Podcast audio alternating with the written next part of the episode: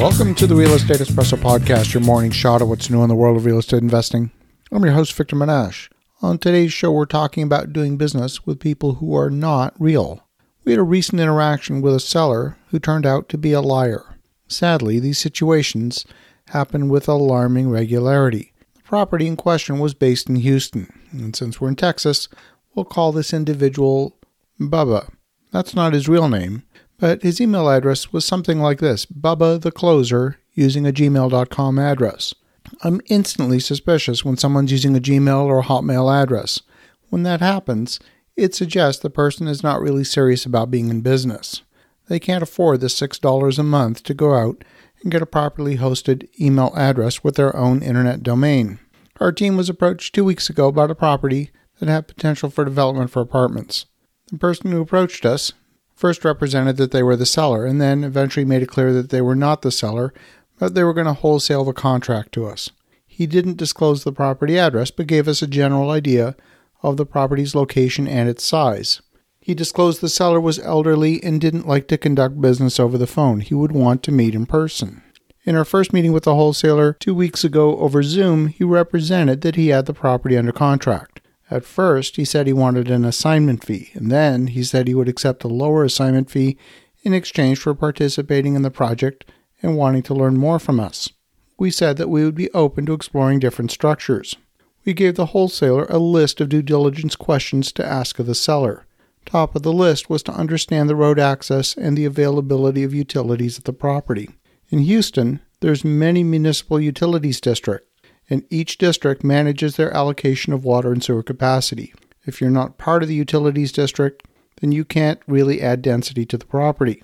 We arranged a site visit, but he still had not given us the address and eventually refused to give us the address and decided to meet the seller himself without us. It's clear that he doesn't have the ability to close on the purchase. He was too scared that we were going to steal the deal from him. So we conducted the most basic of due diligence on the internet. The wholesaler had no website, they had a LinkedIn profile, and an Instagram account. The only indication that this wholesaler was involved in real estate at all was a single video on his Instagram account. Well, the information in the Instagram video did not match what we were told by the wholesaler in person. Turns out the property does not have direct access onto a public right-of-way. It would require an easement from the church next door, or access through another property that the seller happens to own. The wholesaler went on to brag about how he was going to wholesale this property and earn a six-figure income for flipping the contract to a buyer.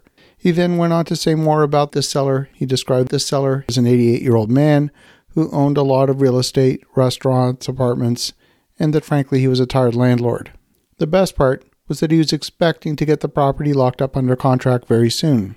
But wait a minute, he had just told us before he recorded the video that he already had the property under contract. When we confronted him about canceling the site visit with our team, he proceeded to blame our team for not being trustworthy. He attacked our team members' character.